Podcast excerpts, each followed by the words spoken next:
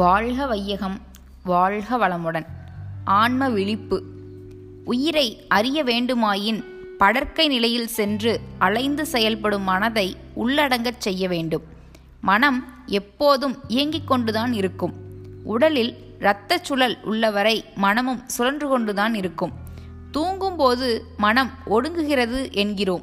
அப்போதும் அது இயங்கிக் கொண்டுதான் இருக்கும். ஆனால் அது புலன்களை கடந்து சூக்குமத்தில் இயங்குகிறது. இதையே நடுமணம் அடிமணம் என்கிறோம். அலையும் மனதை வெளியில் அலைய ஓடாமல் தடுத்து உயிரிலேயே உள்ளொடுங்கும்படி செய்வதுதான் அகத்தவம் அகநோக்கு பயிற்சியாகும்.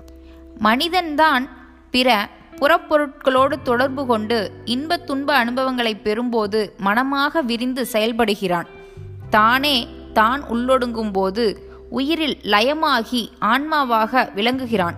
தானேதான் பரம்பொருளோடு கலந்து நிற்கும்போது உயிரின் இருப்பு நிலையான மூல நிலையை அடையும்போது பரம்பொருளாகவும் இருக்கிறான். உயிர் வேறு மனம் வேறு அல்ல என்ற பேருண்மையை உணர்ந்ததும் ஒவ்வொரு உயிரிடத்தும் அன்பும் மதிப்பும் ஏற்பட்டு பிற உயிர்கள் மீது பெருங்கருணையும் தோன்றிவிடும். குண்டலினி யோகம் மனிதனை இந்த அளவிற்கு உயர்த்துகின்றது. இதைத்தான் மனவளக்கலை என்று சொல்கிறோம். ஓடித் திரியும் மனதை நம் விருப்பப்படி செயலாற்றும்படி செய்வதற்குத்தான் நமது எளிய முறை குண்டலினி யோகம் தேவைப்படுகிறது. ஓடும் மனதை உயிரில் லைக்கும்படி செய்வதுதான் மனதடக்கு முறைத்தவம். புறப்பொருட்களோடு நம் புலன்கள் மூலம் தொடர்பு கொள்ளும்போது நம் மனம் நாமே அதுவாக மாறிவிடுகிறோம். நாம் ஒரு பொருளை காண்கிறோம். அப்பொருளை நினைக்கும் போது அந்த காட்சியே ஒரு அச்சாக அமைந்து அதை நினைக்கும் போதெல்லாம் அதையே நமது அகக்காட்சியாக காண்கிறோம்.